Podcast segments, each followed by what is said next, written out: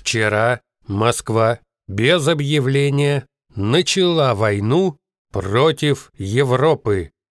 Это не фигура речи, а констатация факта.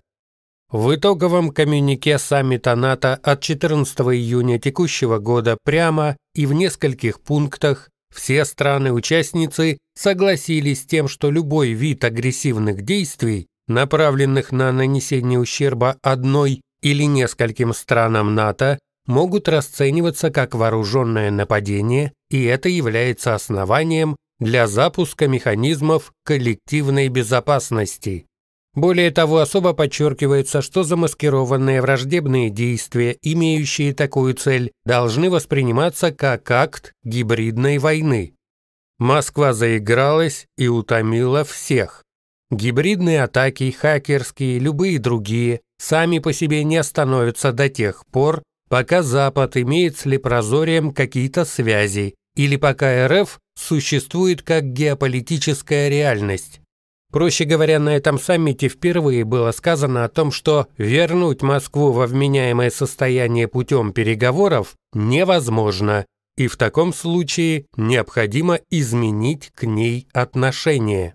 Добавим, что Москва никогда и не возвращалась во вменяемое русло, а Запад выдавал желаемое за действительное, выстраивая с ней отношения как с нормальной страной, с огромным авансом который Кремль никогда не отрабатывал. Достаточно вспомнить, что еще при Ельцине Москва начала войну в Чечне, где развязала старый добрый геноцид. И даже находясь на грани краха, поддерживала и снабжала сепаратистские анклавы в Грузии и Молдове. А то, что вытворяли РФчане в бывшей Югославии, подробно описано в специальном разделе. Путин начал свое правление со Второй Чеченской войны и террора на Кавказе, после чего последовала агрессия против Грузии, Украины, оккупация Сирии, война в Ливии. В это же время Путин устроил несколько газовых войн с Украиной и после того, как «Газпром» стал окончательно его карманом, начал программу захвата газовой инфраструктуры по всей Европе. В итоге Беларусь отдала свою ГТС, а в Германии, благодаря экс-канцлеру, правовая оценка вредоносной и разрушительной для Германии деятельности Шредеру не дана и по сей день, был захвачен ряд ключевых активов. Монополистом на европейском рынке «Газпром» стал не естественным способом, как это бывает на рынке, а долго и целенаправленно занимал это положение, поглощая активы, которые усиливают позиции на всех стадиях движения газа, от месторождения до счетчика конечного потребителя. Это было четко спланировано. Первая газовая война или игра с вентилем была продемонстрирована Путиным 15 лет назад. РФ еще не погрузилась в ТАСС с нефтедолларами, но уже тогда стало понятно, что этот деятель будет пользоваться вентилем как рычагом давления на Европу и тогда же началось движение за ограничение монополизма «Газпрома» в сфере энергетики. Стали выписываться нормы права, которые должны постепенно привести «Газпром» к состоянию обычного поставщика, который можно легко выкинуть с рынка, если он снова начнет быковать. Делалось это пошагово, чтобы резкими движениями не нанести ущерб экономике ЕС. Плюс к тому, принимая первый, второй и третий энергопакеты, Москве демонстрировали изменение ситуации, что давало время прийти во вменяемое состояние. Но оказалось, что эти взвешенные меры может легко слить в унитаз баба Анжела, у которой сложились интимные отношения с Путиным. За время, когда рухнул совок, в Германии сменилось всего три канцлера – Гельмут Коль, Герхард Шредер и Ангела Меркель. И только у Коля были естественные основания для реверансов в восточном направлении. Но самое смешное в этом то, что РФ к этим основаниям не имеет никакого отношения.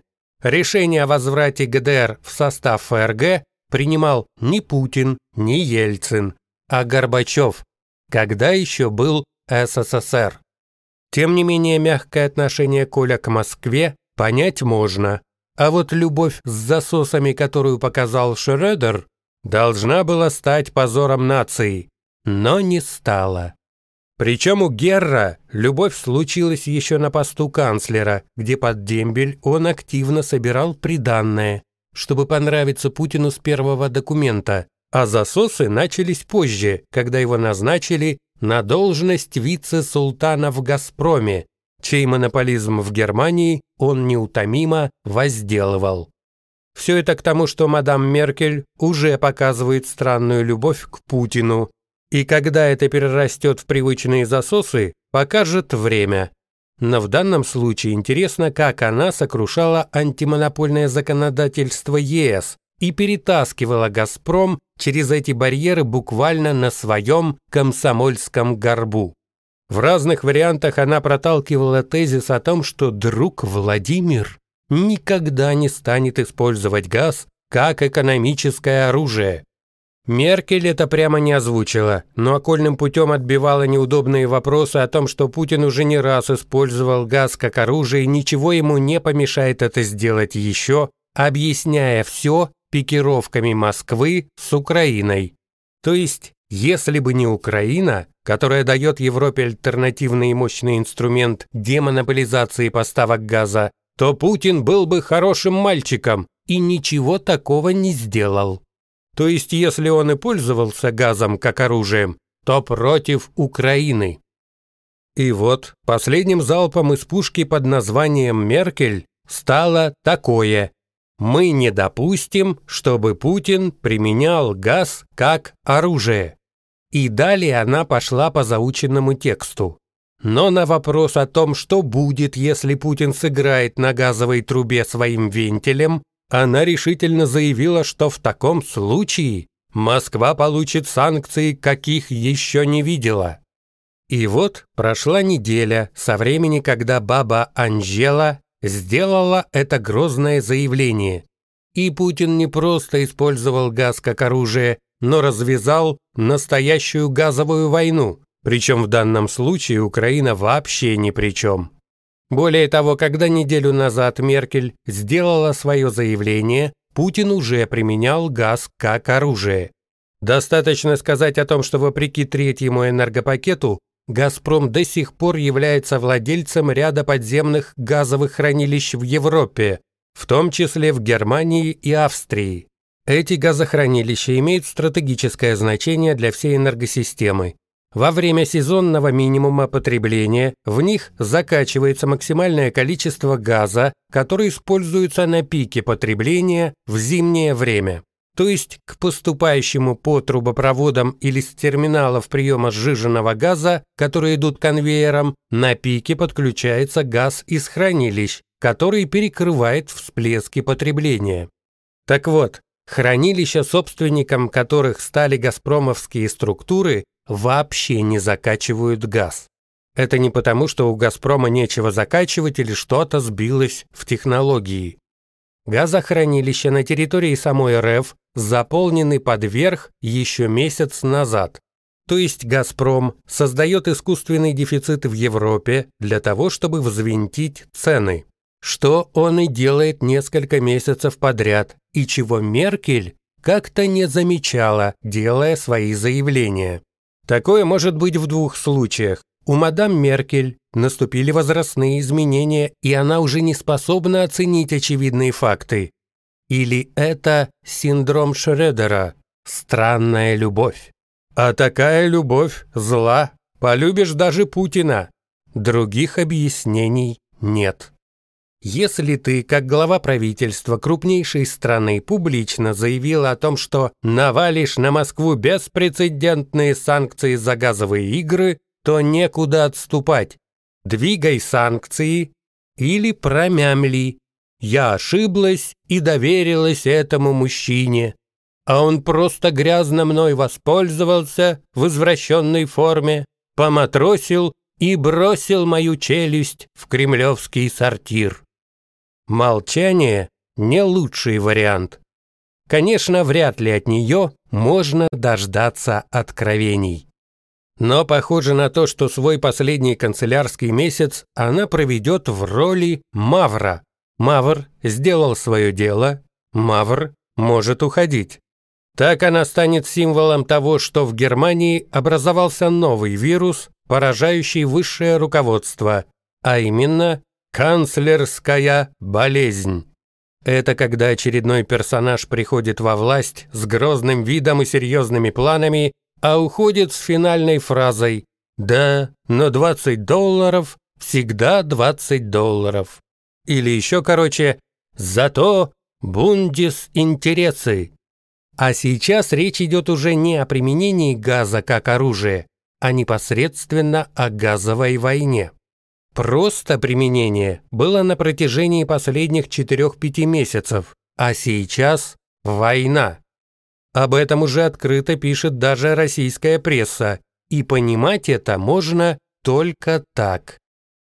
«Газпром» снова решил поиграть на вентилях труб, качающих газ в Европу, после того, как его крупнейший за десятилетие проект «Северный поток-2» повис на волоске.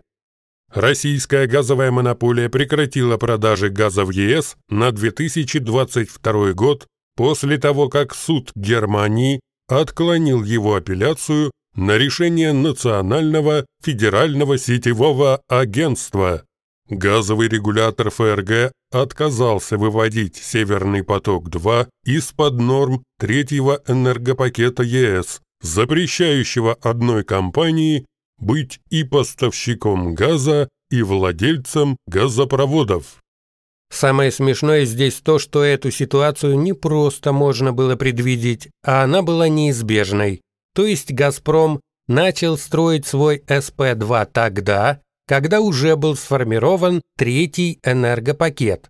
И приступая к строительству, в Москве точно знали, что труба проблемная по определению. Но стройка началась не просто так или основываясь на каких-то безосновательных надеждах, а на негласных гарантиях того, что это законодательство даст осечку как минимум по этой трубе.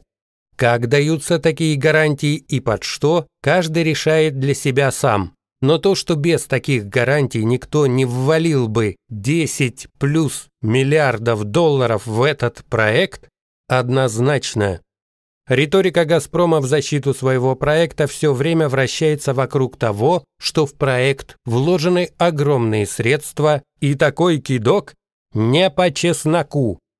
Когда приводятся подобные аргументы, создается впечатление о том, что они имеют конкретный адресат с конкретными именами. Плюс к тому, в Германии тоже знали о том, что выведение СП-2 из-под антимонопольного законодательства дает «Газпрому» беспрецедентный в истории статус монополиста. Проще говоря, те, кто пропихивал этот проект, априори делал не только Германию, но и ЕС, заложником «Газпрома», которым управляет лично Путин и который исполняет любые его желания.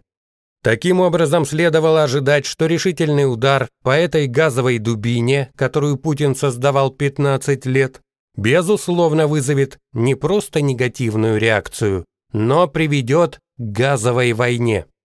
Между прочим, это то, о чем столько лет подряд говорит Украина, и в последние пару лет то же самое говорит США. Германию и ЕС столько раз предупреждали о том, что такое развитие неизбежно, что известие о ручонках Путина на газовом вентиле никого не удивило, возможно, кроме Меркель. Не исключено, что сейчас она стоит в лыже обутая перед своей канцелярией и пытается сообразить, что же пошло не так, и вспоминает, кто такой этот пастор Шланг, при этом посматривает в сторону Швейцарии, где находится управляющая компанией Nord Stream 2 AG. Что-то в ее сознании говорит о том, что пастор тоже на лыжах ехал в Швейцарию, но детали вспомнить не может. А российские СМИ как могут объясняют, почему их маломощный дед зубами вцепился в этот вентиль, который вывел поставки газа в Европу на ноль.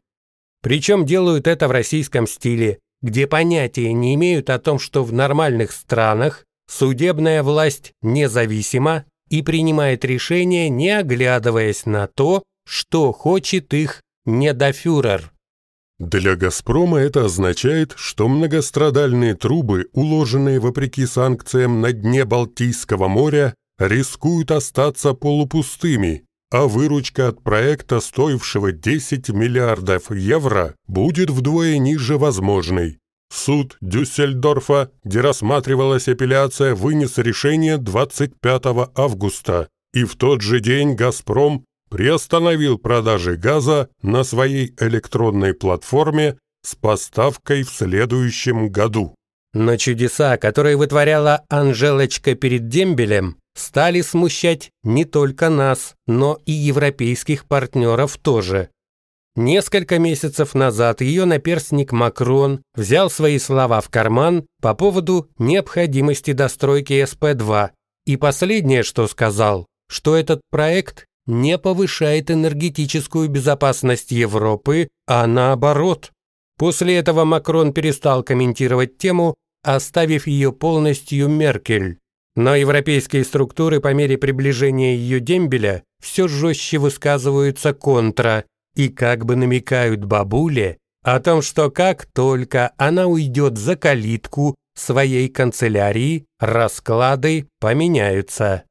Мы приводили примеры таких демаршей, но последний был переполнен тонким троллингом, и подача ушла под ватерлинию «Газпрома» так, что любой здравомыслящий оставит любые мысли о том, что «Газпром» стремился делать что-то хорошее для Европы.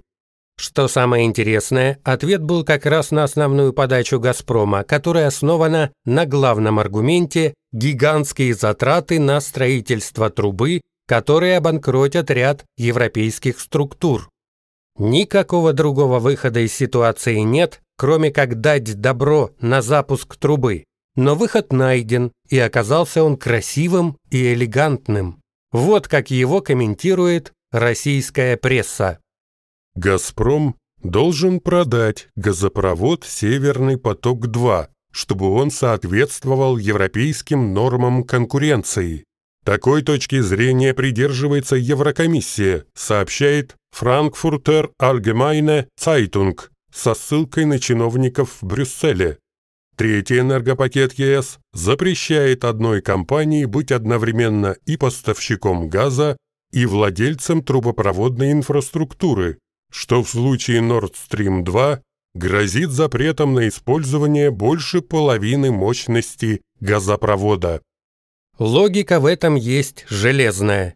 Если вы говорите о том, что потеряете вложенные средства, то нет проблем. Продавайте и дело с концом. Всегда найдется тот, у кого есть несколько лишних купюр и стакан семок, хотя их там и не продают. Продавайте и не имейте себе проблем, поскольку ваш газ все равно будет идти по этой трубе, хоть она вам и не будет принадлежать. Но нет, нужен не газ как товар, а труба как оружие.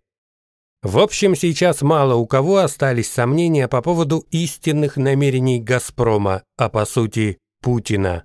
Соблюдая Германия требования энергопакетов, уже сегодня можно было за эти фокусы выкинуть «Газпром» с европейского рынка и запретить появляться на нем лет десять.